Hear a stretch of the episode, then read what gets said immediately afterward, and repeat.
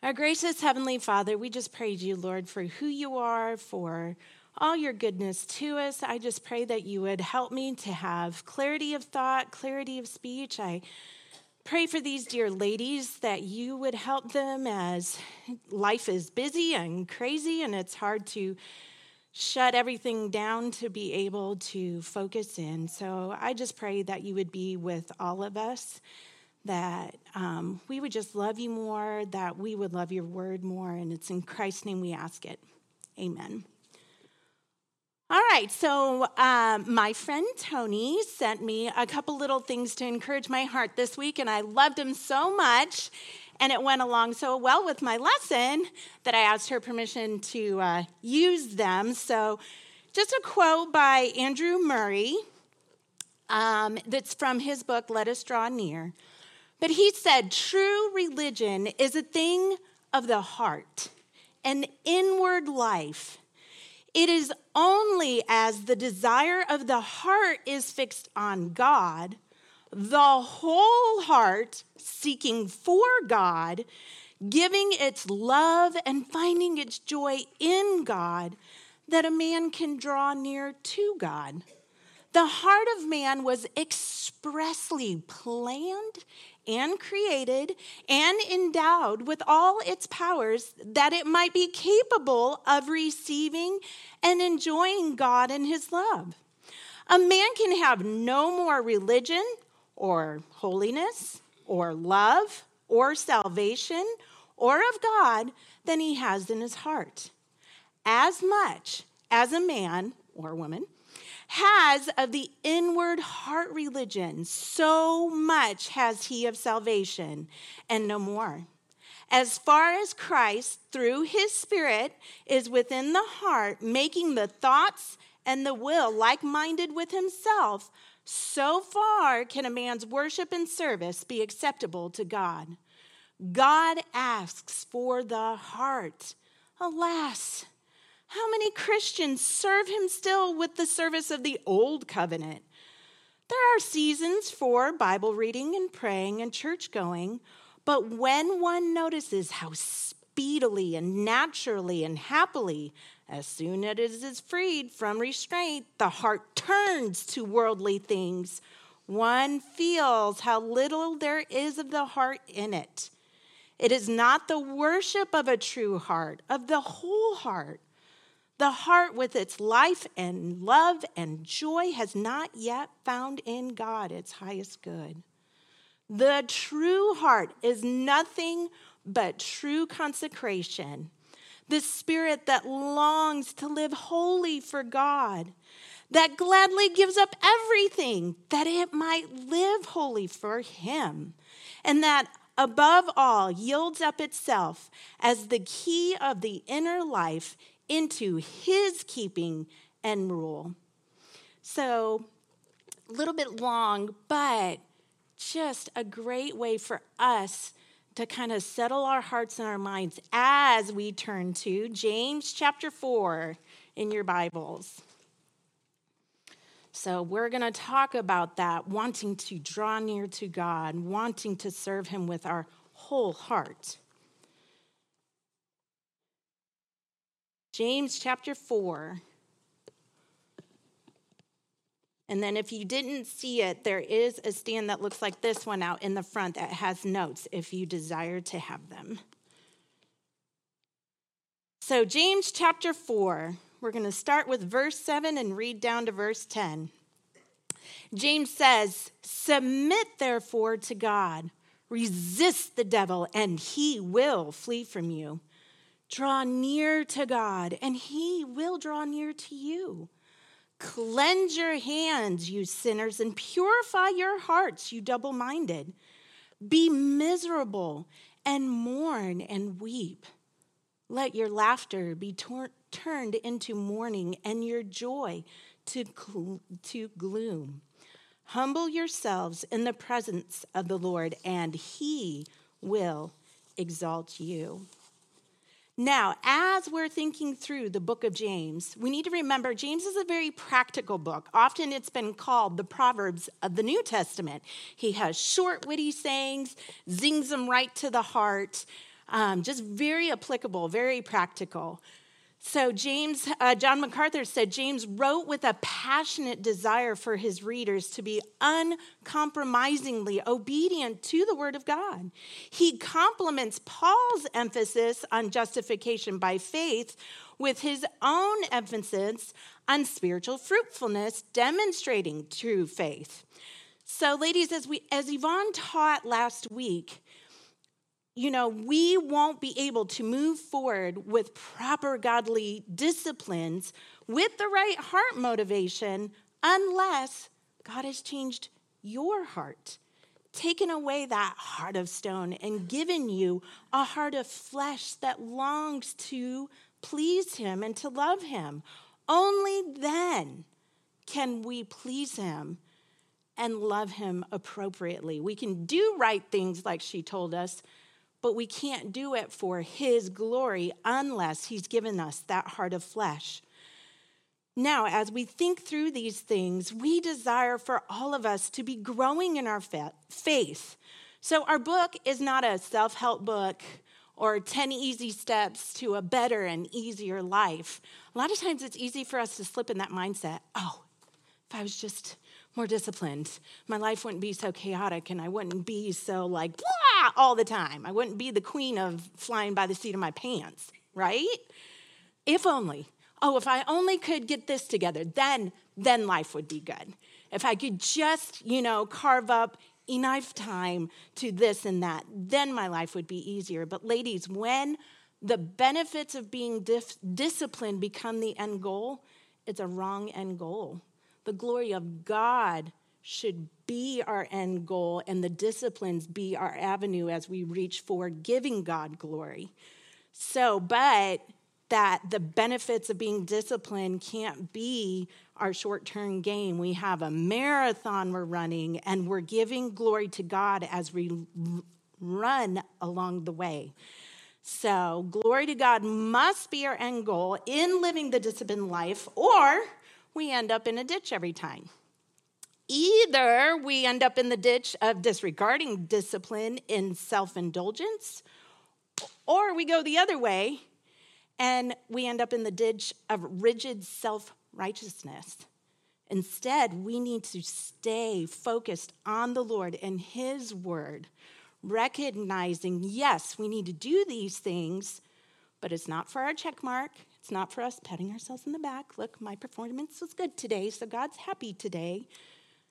No, it's in gratitude and love, and I'm getting ahead of myself. Okay, so as we prepare, ladies, as we prepare ourselves for the adventure of being disciplined, and it is definitely an adventure. So, James has six rapid fire commands to help us as we begin thinking through the different aspects of being a godly woman. So, the first command that James gives us is that we need to, number one on your outlines, submit. Submit. Barbara, in our book, gave us the definition submission is yielding to the authority of another. And that's a good one but I did go talk to my buddy Noah Webster, and it was fabulous. I liked it so much, I put it on your outlines. So, what did Noah Webster say? He said it's a yielding of one's will to the will or appointment of a superior. This is the one that gets me every time without murmuring. Do we know what murmuring is? That is an old 1828 word. That means no whining no complaining. So, yielding one's will to the will or appointment of a superior without murmuring. And then I loved what he said. So, this is, so Noah Webster will give you the definition and then he'll give you an example. And this was his example for this definition entire and cheerful submission to the will of God is a Christian duty of prime excellence. We like prime rib, we like prime excellence, top excellence. He's saying, so we should embrace the fact that entire and cheerful submission to the will of God should be the very first duty that we embrace and view it as I can go no higher, I can do no better than submit my will to the Father's will. So, A, as we think it through, we need to think through the motivation of submission. The motivation of submission.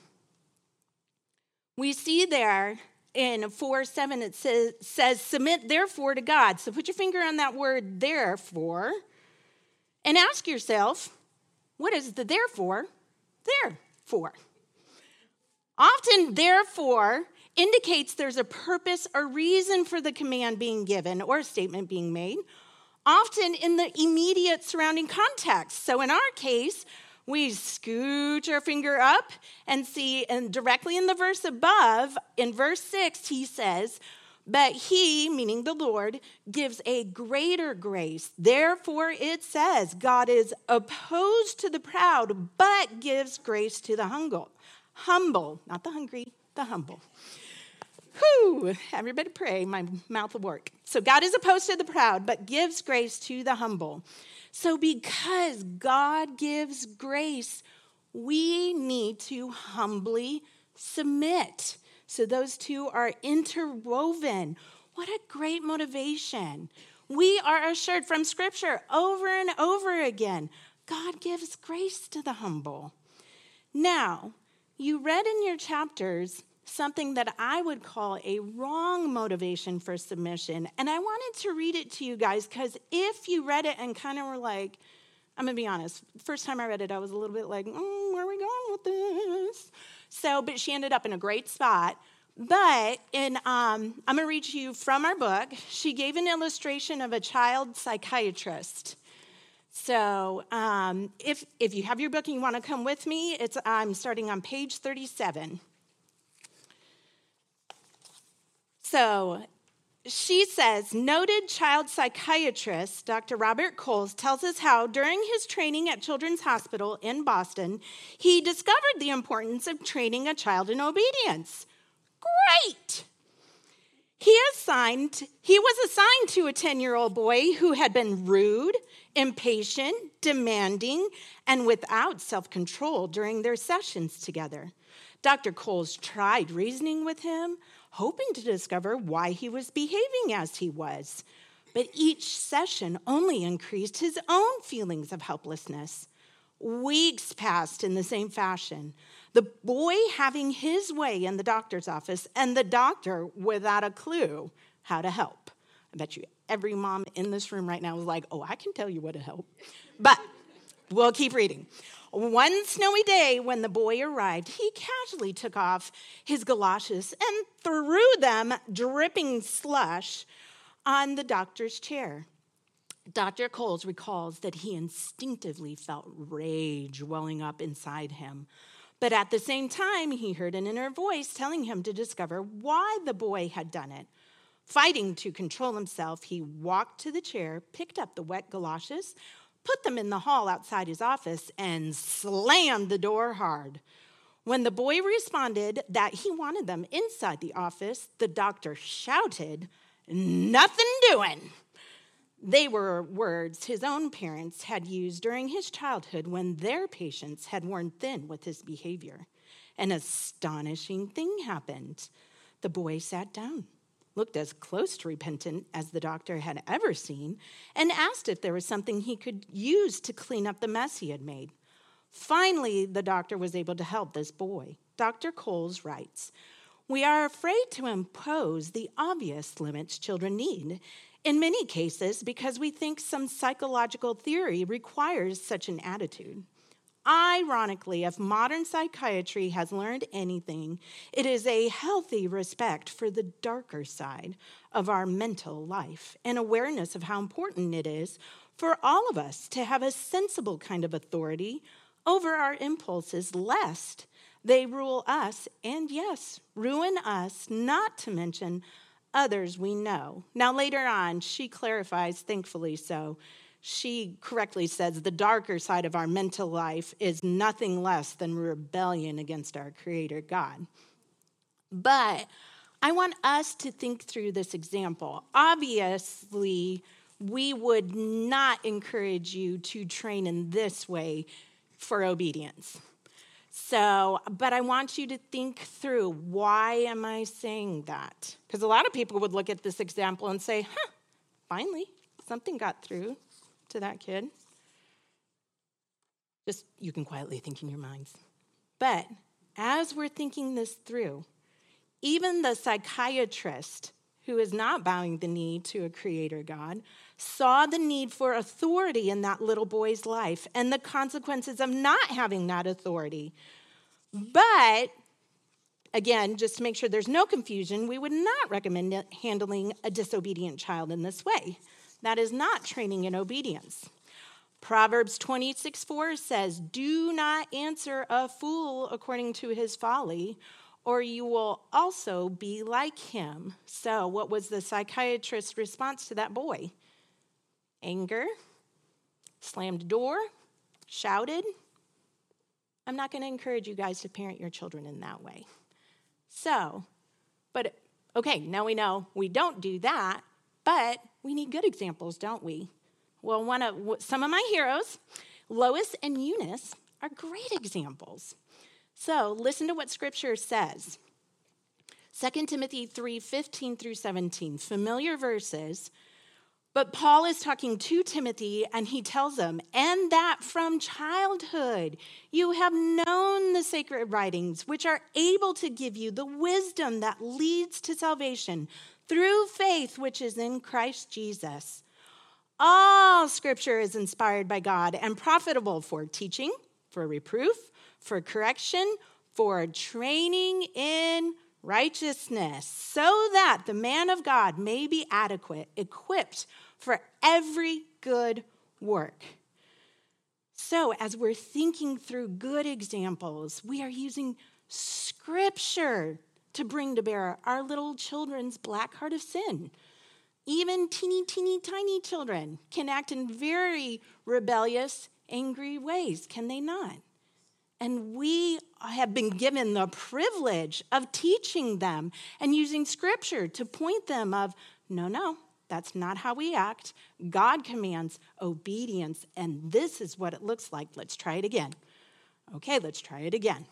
Okay, let's try it again. Some moms, they feel like that's all they do all day long. Let's try it again. Let's try it again.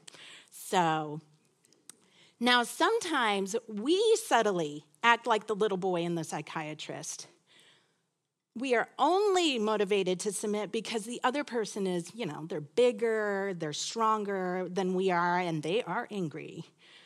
So we can often only obey God because we know He is bigger and stronger.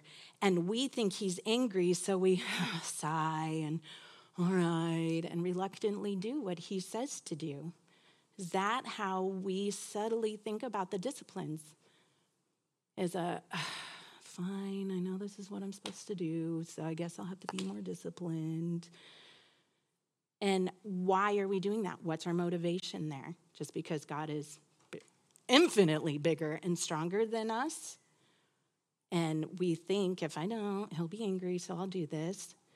So, where is this entire and cheerful submission that Noah Webster told us about? We need to think properly about the right motivations for submission and rightly about the character and nature of our great God. He is the one that gives us grace upon grace. He is the one who gives us life and breath, who gives us every good thing. He is all wise, all kindness. He is love. So much so that he sent his only begotten Son to die on the cross, appease the wrath that should have been meant for us. So, why do we hesitate to trust him with all that we have? Why are we not eager to jump out of bed in the morning? And, ladies, I'm not a morning person. I will openly admit that. I need at least two cups of coffee flowing through my veins. So, but why aren't we eager to jump out of bed in the morning and open the scriptures and say, How can I obey my Lord today? And have that kind of mental attitude towards it, not, okay, I guess I better do this. Now, our feelings, we, ha- we are still carrying around our sinful nature. Our natural feelings, oftentimes, we do have to fight them. I understand that. But do you have a want to? To want to. That's the kind of thing we need to focus our mind how to cheerfully obey in gratitude for who he is and all that he has done. Barbie Hughes later on in that chapter says, It is the love of God that motivates us to follow Christ's example and enables us to loosen our grip of our plans for our lives, placing ourselves squarely under God's loving rule each day. So, as we're thinking through the, the nature of our God and the gratitude that we have, sometimes Songs are really helpful. Isaac Watts wrote one that says, Alas, and did my Savior bleed? And did my sovereign die? I knew I wouldn't make it through this one. Would he devote that sacred head for such a worm as I? Was it for sins that I had done he groaned upon the tree? Amazing pity grace unknown, and love beyond degree. Well, might the sun in darkness hide and shut his glories in when Christ, the mighty Maker, died. For man, the creature's sin. Thus might I hide my blushing face while his dear cross appears dissolve my heart in thankfulness and melt mine eyes to tears. But drops of grief can ne'er repay the debt of love I owe. Here, Lord, I give myself away. Tis all that I can do. So, ladies, do our eyes melt with that gratitude? that amazing love, that amazing pity. John Calvin said, Men will never worship God with a sincere heart or be roused to fear and obey him with sufficient zeal until they properly understand how much they are indebted to his mercy. So, ladies, just like Yvonne so eloquently showed us last week, the debt of love we owe is great. It is good and right for us to replay it in mind, to remind ourselves of the amazingness, remind ourselves of the worminess of ourselves, and then remind ourselves of the greatness of our Savior. So, not only do we need a proper motivation for submission, but we also need an accurate understanding of B on your outlines, the receiver of our submission. The receiver of our submission. And where else can we go but to the Word of God to understand how great God is and how he kindly reveals to us. He is not a stern taskmaster, but a loving heavenly father. Just listen to a few verses about him. 2 Samuel 22 33, God is my strong fortress, and he sets the blameless in his way. Psalm 32 7, you are my hiding place. You preserve me from trouble. You surround me with songs of deliverance. Psalm 54 4, behold, God is my helper. The Lord is the sustainer of my soul. Psalm 59 17, oh, my strength. I will sing praises to you, for God is my stronghold the God who shows me loving kindness. In Isaiah 12, 2, behold, God is my salvation. I will trust and not be afraid, for the Lord God is my strength and song. He has become my salvation. So, why do we not thankfully, fully, cheerfully submit to all that He asks. When He is the one who is our stronghold, He is the one who's going to provide the strength that we need. He is the one that will surround us. He is the one that shows us loving kindness. So, James's first command to submit puts us in the right place to be able to, number two on your outlines, resist. Number two, resist. Look back down to verse 7. He's saying, Submit therefore to God, resist the devil, and he will flee from you. So, A, we need to consider the proper order of resisting. The proper order of resisting. Notice there, you must submit to God before you are able to resist the enemy. Have you ever thought of this? My self sufficient pride is mimicking the enemy. It's not going to help me defeat the enemy. Trying to doing it on my own is not going to help anything. A humble submission to our heavenly Father, trying to seek his face early, trying to walk in his way is going to be the best way to resist the enemy. Warren Wiersbe said, Before we can stand before Satan, we must bow before God. Remember, Peter resisted the Lord and ended up submitting to Satan. So, that humble coming before the Lord and uttering our utter dependence on Him is the only way we can stand fast so let's talk a little bit about this enemy that we are resisting. That's B on your outlines. The enemy that we are resisting. Just like we focused on the Lord as revealed in His Word, God again was gracious to us to warn us about the enemy and to tell us what He is like. So, again, just a few verses, there's more, but just a few as we're talking about our enemy. It's very important because society around us paints a picture that's very different than scripture paints, does it not? Very much so. And the more pagan our society becomes, the more we need to be grounded in the and rooted in the word of God to have clarity about what he is like. John 8:44 says, "You are of your father the devil, and you want to do the desires of your father. He was a murderer from the beginning and does not stand in the truth because there is no truth in him. Whenever he speaks a lie, he speaks it from his own nature, for he is a liar and the father of lies. 1 Peter 5 8 says, Be of sober spirit, be on the alert. Your adversary, the devil, prowls around like a roaring lion, seeking someone to devour.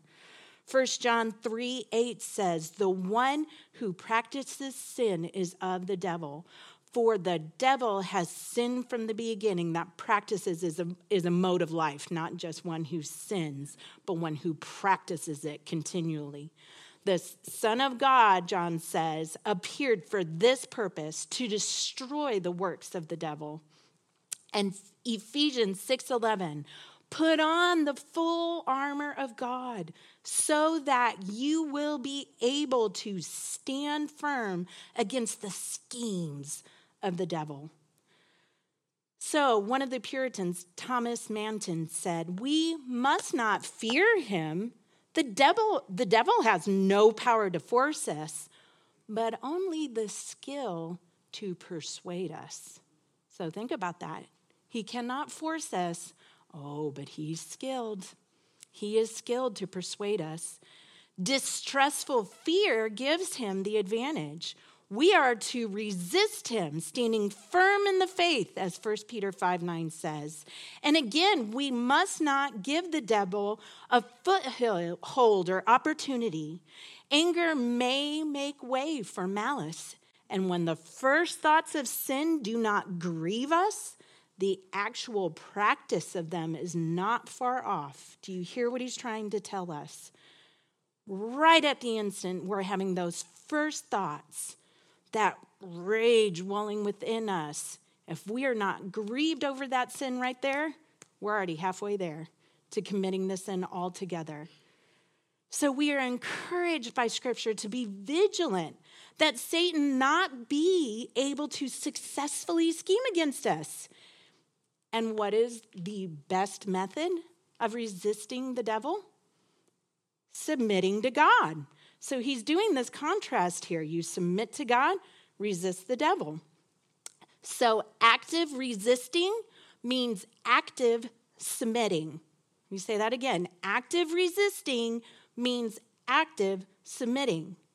The devil is very intentional in his schemes against us, our families, our church. He hates us and ultimately hates God. Notice, we are never encouraged in Scripture to go after him, to fight against him. What's the language? Resist, stand firm. Resist, stand firm. That is the language we are given. We don't need to run around rebuking Satan. We don't need to run around and try to stir things up or command him. That is not our place. Our place is to submit to God and resist him in his schemes. So, but we also tend to forget, don't we, that our war is not against flesh and blood, but a spiritual warfare. We get so bogged down in the doing of the dishes, doing of the laundry, paying of the bills, going and renewing our car registrations, all the things, right? So we're constantly just doing the things and doing the things and doing the things, and it just becomes rote. We, we, we stop being intentional about anything. Yes, the dishes, the laundry, the paying of the bills, they all have to be done, but we have to remember we are in a war. We are fighting battles. Do we view those things, those activities, do we intentionally look them as opportunities to bring glory to God, submitting to His plan for us? Or are we just, you know, kind of glibly coasting along, just reacting to our day as it smashes us in the face? What are we doing? It's so good for us to stop and think okay, Am I just reacting to whatever is happening in this moment? Or am I being intentional in the way that I want to bring glory to Christ? If you're just reacting, you're ripe for stumbling because you're not actively submitting yourself to the Lord. And you say, okay, Rach, but you're telling me the dishes have to be done, the laundry has to be done, the bills have to be paid, and that car registration is not going to renew itself, right? So, just some ideas as we're going through, because sometimes we can feel like it's just mundane life and just me, little podunk me in the middle of Nowheresville, Tennessee, doing my thing. Nobody knows me. But yet, we have the precious privilege to bring glory to God in the mundane things. So maybe as you're folding that laundry, you're praying for the person who wears the clothes.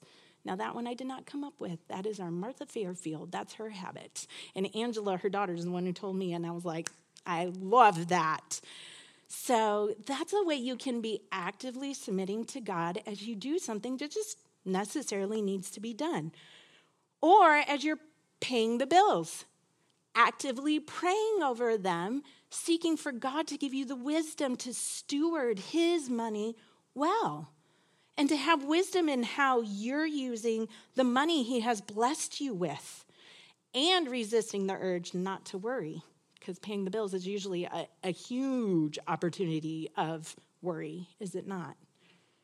Or two, you could prop your memory verse card when you're doing your dishes. So that way, instead of complaining in your mind about the dishes, not that we ever do this, but instead of complaining in your head about doing the dishes, you could be focusing on Scripture. So, those are just a few ways that we can actively resist the enemy. And then we will see C, the product of resisting. The product of resisting. Verse 7 again says, Resist the devil and he will flee from you. So, one of the commentators, Hiebert, if you ever want good commentaries, Hiebert is a great guy. But he said, as God's inveterate enemy, The devil is constantly engaged in seeking to subvert the allegiance of God's people by leading them to self centered and world centered attitudes and activities. Satan is the prime and most perfect enemy of God, the beginner and finisher of all pride, leading to apostasy from the supreme, to whom all things should be submissive. He cannot lead a man into sin without the consent of the man's will. As long as the man's will is submissive to the control and guidance of the Holy Spirit, he can stand victorious against all the seductive arts of the devil. As the defeated foe, Satan now has no power over the Christian except the power of seduction, but he is a persistent foe. When confronted with the sword of the Spirit, he surely flees, but he will return again and again and again. That's why we need to put on that armor. We need to have that sword of the Spirit in our hand at all times, figuratively speaking. If you have it hidden in your heart, it's ready to use. So, just why, another reason why we want to encourage you to memorize scripture. So that way, you are ready when those temptation comes when those thoughts comes you can actively submit your will to god's will so martin luther in a mighty fortress verse number three said says and though this world with devils filled should threaten to undo us we will not fear for god has willed his truth to triumph through us the prince of darkness grim. We tremble not for him. His rage we can endure, for lo, his doom is sure. One little word shall fell him. Now, word of Christ, not us, just to be clear. Christ will be the victor over Satan. So, John Blanchard said, and I loved this there is only one view more welcome than the backside of the devil, and that is the face of God. So, as we see, we need to submit and resist. Now, James encourages us to, number three on your outlines, draw near. Draw near. If you drop your eyes down to verse 8, it says simply, draw near to God. So we need to talk first about A, the direction of drawing near. The direction of drawing near. Now, the phrase drawing near should be making your cross reference bells going off. It should sound familiar to you.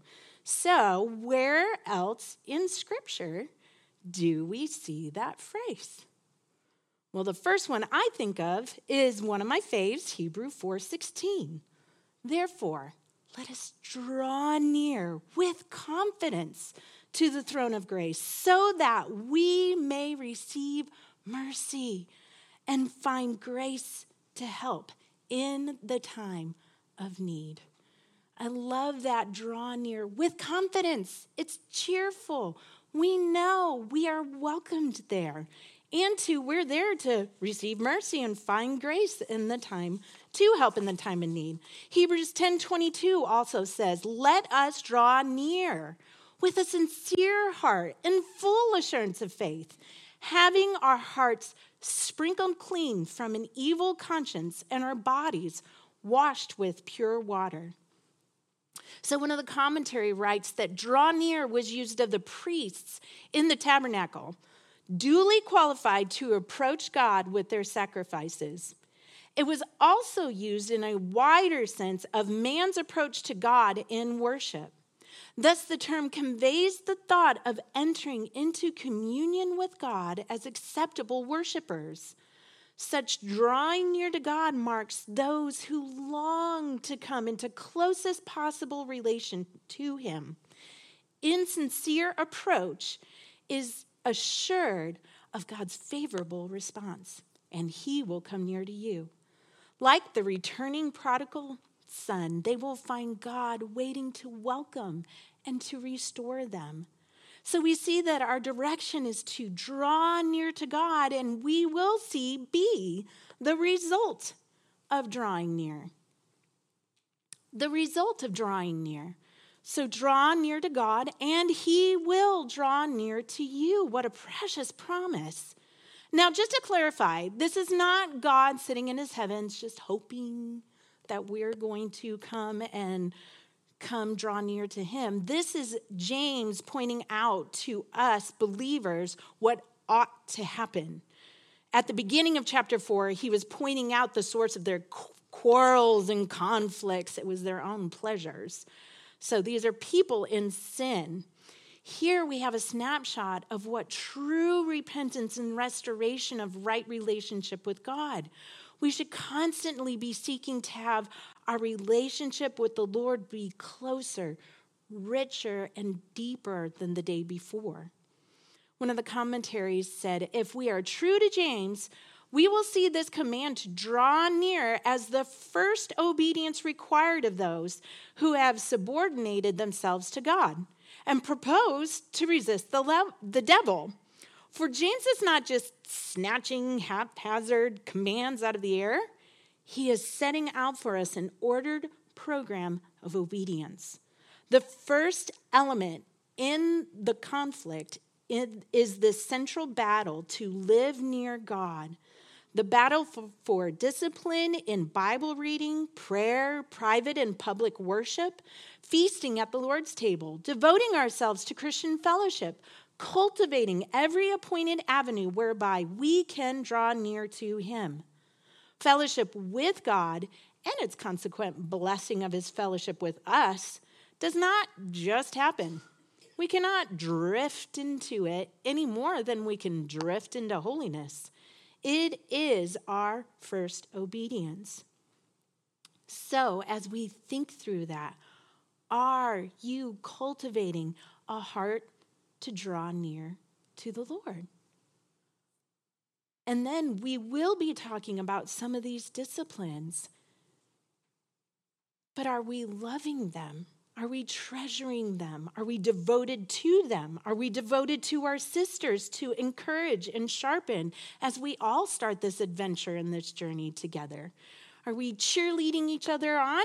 Or are we just saying, oh, I know, girl, it's just so hard? Not especially encouraging. Is it hard sometimes? Yes. So, yes, we're going to be open with each other. But it's a hugging and setting each other, walking this journey together of, but we can do it because Christ is with us. Christ goes before us. And we can draw near to the Lord. We need to keep close to his side. So we've looked at James's commands to submit, to resist, to draw near. And now we are going to see the need to, number four, cleanse and purify. Cleanse and purify. Drop your eyes down to verse 8. It says, Draw near to God, he will draw near to you. Cleanse your hands, you sinners, and purify your hearts, you double minded. So here he's got some pretty pretty strong language. I think he's trying to wake his readers up and wake us up too. So, A, that cleanse your hands, you sinners, he's talking about an outer cleansing. Outer cleansing. Hiebert says that cleanse your hands employs the language of the ceremonial cleansing for the priestly approach to God but it is now employed with a moral connection to denote a definite cleansing from the defilement of sin. This figurative usage appears in the Old Testament as the instruments of ethical conduct, their hands are symbolic of their defiling deeds. So these are the deeds we do on the outside that we can observe of each other, where if we sin on the outside, other people around us know we are because it's on the outside. You can look out good on the outside. We'll talk about the inside in a minute. But we got enough work cut out for us with the stuff on the outside, am I right? And James here is trying to strongly say, cleanse your hands, you sinners. So, but again, pushing us, because what was the phrase right before that? Draw near to God. Now, notice he did not say, Cleanse your hands, you sinners, purify your hearts, you double minded, then draw near to God. There's no cleanup first. It's the Lord is the one who gives us the grace to cleanse those things. So he is the one who forgives. He is the one who gives us the strength to do the cleansing. And we give all glory and honor back to him. So we need outer cleansing of our actions, but also we need B, inner purification. He says, Purify your hearts, you double minded. That second line, purify your hearts, refers to the inward aspect of some ceremonial cleansing. The word double minded literally means two souled, trying to hold on to God and yet hankering for the world, a commentator said. It describes a struggle in the mind between the heart and the hands. The hands are not fulfilling what the heart knows is right, therefore, guilty of trying to serve two masters. The end result for the believer is spiritual instability. And have we not felt that? Where you're like, oh, I know what's right right now, but I really, really don't want to do it. And it's that habit of training and having self control, saying, Lord, everything in me is screaming to have my own way, screaming to indulge myself. And yet, I know that won't bring glory to you. So help me have self control. Strengthen me that I will, from the inside out, respond well to the circumstance around me. That word hearts there in verse 8 represents the inner man. So often it says the seat of the motives and attitudes, the center of the personality. It can include the emotions and feelings, but also includes the thinking process. So it's not just how we feel, our heart, you know, oh, my heart just bleeds for him. We're talking about our emotions, right? And yet, when scripture uses it, it's also including what you're thinking, affecting what you're feeling. And then also that double minded, he calls them you double minded. So it's that hesitation or vacillation between two or more opinions. This person, in a sense, the commentator said, had a divided loyalty, which is manifest by indecision and doubting. Some might see such a person as fickle or given to erratic changeableness. This is the man or woman who is uncertain about the truth of something. And again, double minded, your cross reference bells should be clanging. What does that remind us? Well, earlier in James, he says in chapter 1, I'm going to read 5 and 6 and then skip to 8. He says, But if any of you lacks wisdom, let him ask of God, who gives to all generously and without reproach, and it will be given to him. But he must ask in faith without any doubting, for the one who doubts is like the surf of the sea, driven and tossed by the wind, being a double minded man, unstable in all his ways. So, what is he saying there? Ladies, how many of us really truly desire wisdom for our lives? We have lots of decisions to make. Each one of us, it looks a little different according to the season of life we're in, but we all have decisions to make. And I think if I asked each one of you, I'm pretty confident every single one of you would be like, Yes, I would love the wisdom of God as I make these decisions. And yet, how much time do we spend asking God for that wisdom? And do we truly believe His word when it says he gives to all generously and without reproach. Do we sometimes approach God and be like, hmm, maybe He'll give it to me? I don't know. Or do we draw near with confidence to the throne of grace to get that help and that mercy in the time of need? So it's that doubting that makes us unstable, that double minded way. It's no, God will provide for me. Maybe not the way that we think. And for sure, I've never one time in my Christian life gone, I have arrived. I am now wise. But I am getting a little bit better at being confident that God will accomplish what He wants to accomplish in my life if I would just trust Him for one more step, one more step, one more step. So, drawing near to God while seeing the need for cleansing and purification often leads us to the need for us to five on your outlines, or letter V, helping you practice your Roman numerals this morning. Be miserable and mourn and weep. So, that need for cleansing, that need for purification leads to the need for being miserable and mourn and weep. What does that mean? Let's read verse 9 together. Be miserable and mourn and weep. Let your laughter be turned into mourning and your joy to gloom. Now, this verse might cause confusion because you're like, Rachel, I've read my Bible. I've read different things in Psalms saying our joy comes in the morning. What's going on here? Has James forgotten that verse?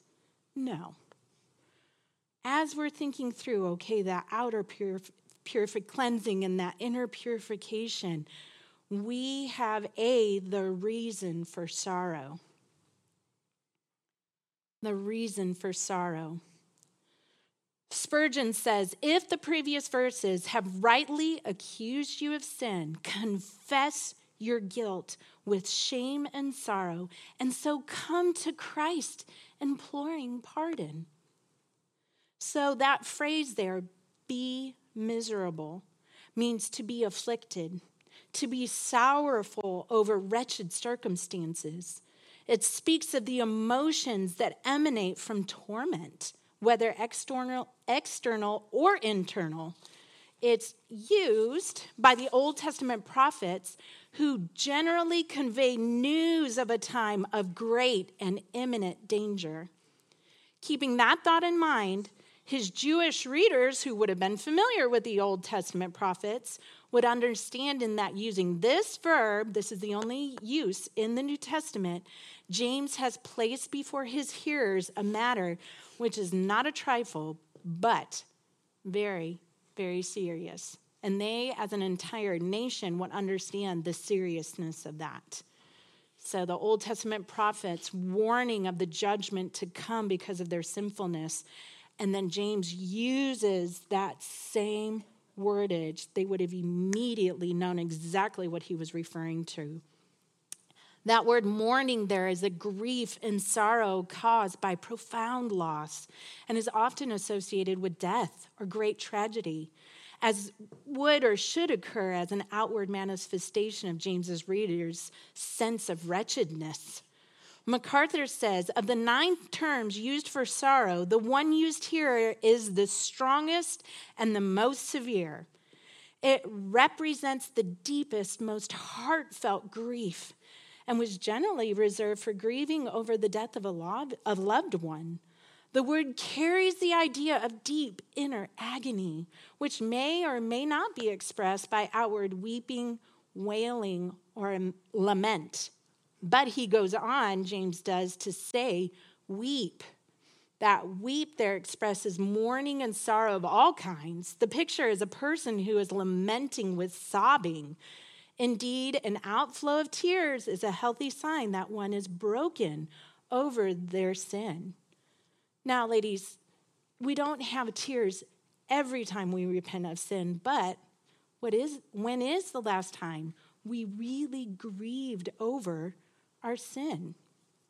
That we meditated on the fact of how much our Savior sacrificed and suffered because of that sin. How it deeply grieves the Holy Spirit within us when we sin. So, B, let's also talk about the, pro- the result of proper mourning. The result of proper mourning. Psalm 119.67 says, Before I was afflicted, I went astray, but now I keep your word. And one of my very favoritist uh, Puritans, Thomas Watson, gave a really good, it was very long, I only chose a few, and that's really heart wrenching because I want it to be so helpful, but we just don't have enough time for, for me to be able to read it all. But he says this when thinking about this passage and thinking of our own sin and the way we should grieve over it. He says, number one, the Christian weeps for indwelling sin. The law and his members, the outbursts of first risings of sin. His nature is a poisoned fountain. A regenerate person grieves that he carries it with him, that it is an in enmity with God. His heart is like a wide sea, which there are innumerable creeping things, vain, sinful thoughts. A child of God laments hidden wickedness. Number two, he says, a godly man weeps for his clinging corruption. If he could get rid of sin, there would be some comfort, but he can't shake off this viper. Sin cleaves to him like leprosy. Though a child of God forsakes his sin, yet sin will not forsake him. Of course, we have hope because one day God will glorify us and cleanse us forever. But Thomas Watson says, while we were here, while we are in the struggle against sin, he wants us to know godly sorrow is excellent. It is a good and right thing for us to focus on our sin in order to sorrow over it. But it needs to be a godly sorrow, not a self centered, woe is me, I can never get it right, because that's just centered around self. A godly sorrow is one that focuses on Christ. There is as much difference between the sorrow of a godly man and the sorrow of a wicked man, he says, as between the water of a spring, which is clear and sweet, and the water of the sea, which is salt and brackish. A godly man's sorrow has these three qualifications godly sorrow is inward, it is a, soul, a sorrow of the soul. Hypocrites disfigure their faces, but godly sorrow goes deep. It is a pricking at the heart. Godly sorrow is sincere. It is more for the evil than is in sin, than the evil which follows after sin. It is more for the spot than the sting. Hypocrites weep for sin only as it brings affliction Hypocrites never send forth the streams of their tears except when God's judgments are approaching. So, do you, do you hear what he's saying there? Do you only weep over the consequences of your sin? Or do you weep over it as it is happening because you know you are dishonoring Christ? It's a big difference with godly sorrow. And then number three, he says, godly sorrow is influential. What does he mean by that? It makes the heart better. By the sadness of the countenance, the heart is made better, Ecclesiastes says. Divine tears not only wet, but they wash, they purge out of, they purge out the love of sin. So, ladies, as we think about this, as we think about godly sorrow, one thing we need to think through too often, we and our society around us seeks to drown out conviction of sin. Just drown it out. I don't want to think about it. I don't want to think about it. I'm going to turn away from it. I'll just distract myself. And now we have things in our hands 24 7 that if we want to avoid the uncomfortable, the pain, the sorrow of looking at our sin, we can just scroll and distract our minds and distract our hearts. Now, God is able and He is greater than a screen, but we need to be sensitive to that. Why am I, why am I scrolling? Do I have a desire to avoid that conviction? Or, two, if your children are dealing with conviction, we don't pound them to dust, but also don't always alleviate that conviction right away. Send them to God. Have them pray to God. Don't distract them with other things. It is okay for our children to sorrow over their sin. That is good and right and healthy for their souls. They need to know they're sinning against a great God who loves them so very much. And uh, Ron has mentioned it more than once hospital visits. He said it's so sad because you go into the hospital, here are people who are literally getting ready to meet their maker. And what are they doing? They're staring at a screen up on the wall. Now, there's nothing inherently wrong with that screen itself, but instead of dealing with their soul, they're staring at something that's temporal, it's nothingness. And they're distracting their minds he has a book that, that recounts the, the last words of different men. And now, with drugs and with screen distractions, people oftentimes slip out into eternity distracted instead of focusing their mind on what's to come.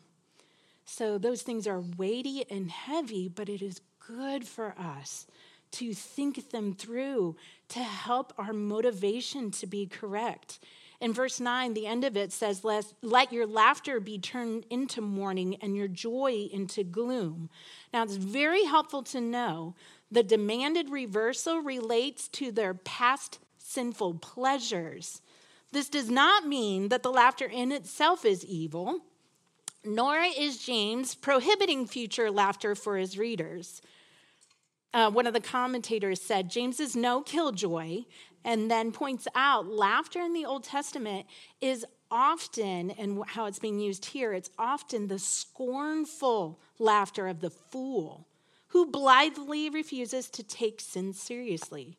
Fools mock at sin. They're not going to take it seriously. That's the kind of laughter that James is going after. He says, Take your sin seriously mourn over it. Let your laughter be changed to mourning, your joy to gloom. Stop distracting yourself. Stop avoiding dealing with your sin. So, James has commanded that we submit, draw near, cleanse and purify, be miserable and mourn and weep. And lastly, number six, he tells us to humble ourselves. So we're starting our passage with submission, which requires humility, and we're going to wrap up that package with another good dose of humility. He says in verse 10 Humble yourselves in the presence of the Lord, and he will exalt you. That word humble there, James commands his readers to submit voluntarily that they might be made low. The idea then is not be humbled, but allow yourself to be humbled or placed in a lower position. Permit yourself to be humbled. So, A, let's talk about the place of our humility. The place of our humility.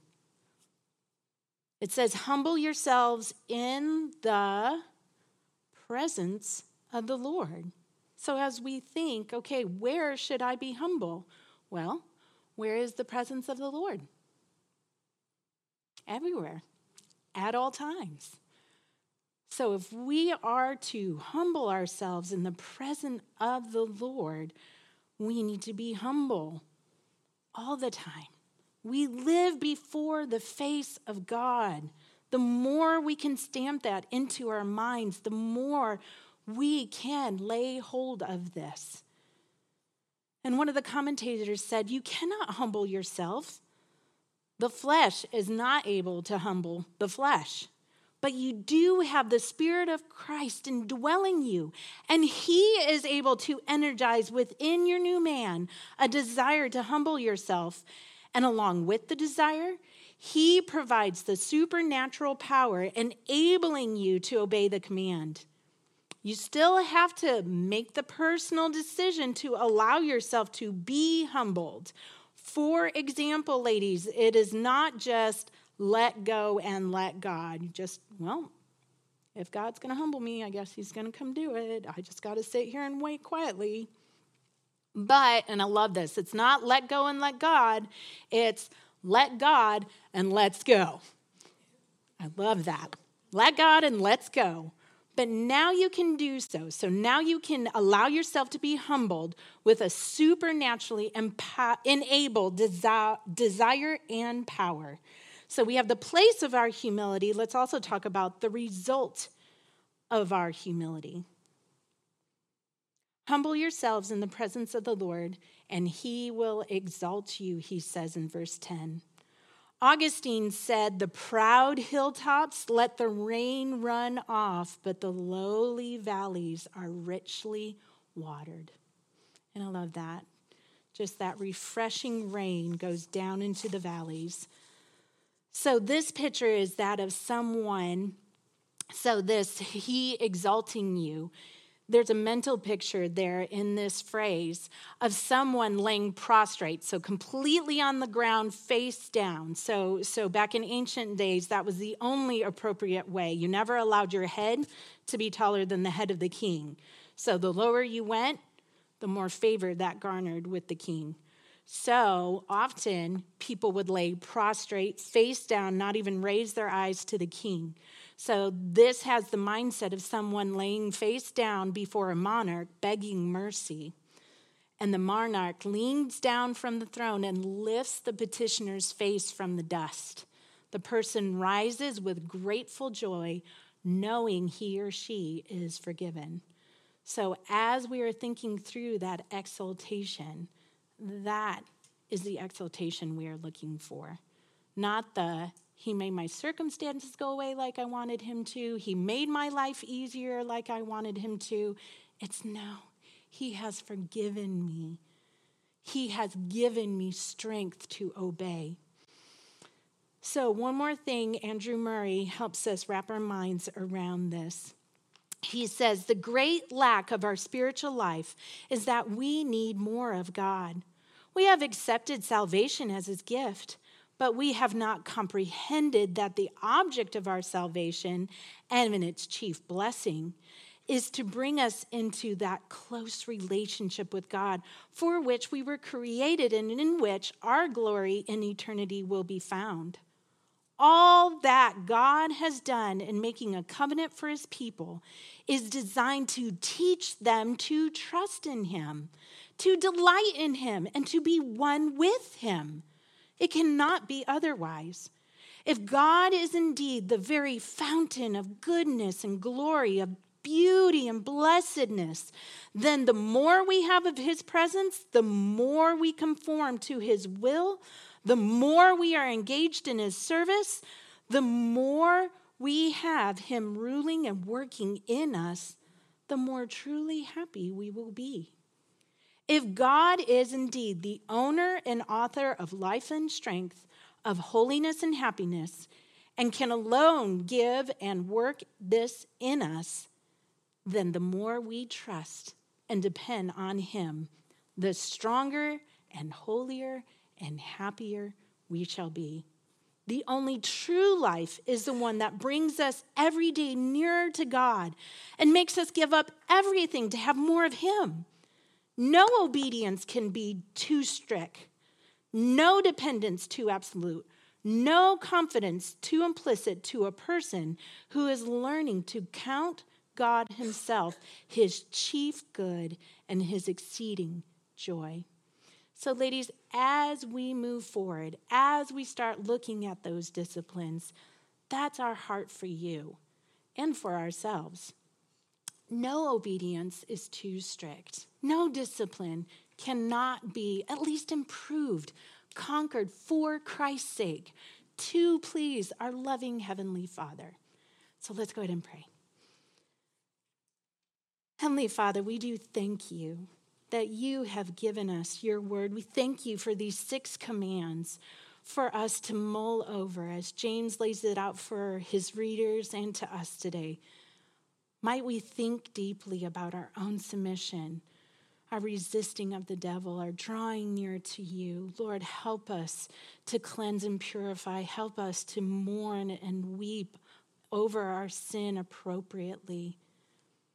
Lord, that we might live lives pleasing to you. Might we lay ourselves down at your feet, seeking your forgiveness where needed. And then having great joy in the mercy and the grace that you pour out on us. And then let us get up to serve you again with that joy. Help us, Lord. We are a needy people who need you. Lord, we are women who face the enemy day after day. I pray that we would never be proud in it, never be self sufficient, that we would submit to you, and that we would stand firm. It's in Christ's name we ask it. Amen.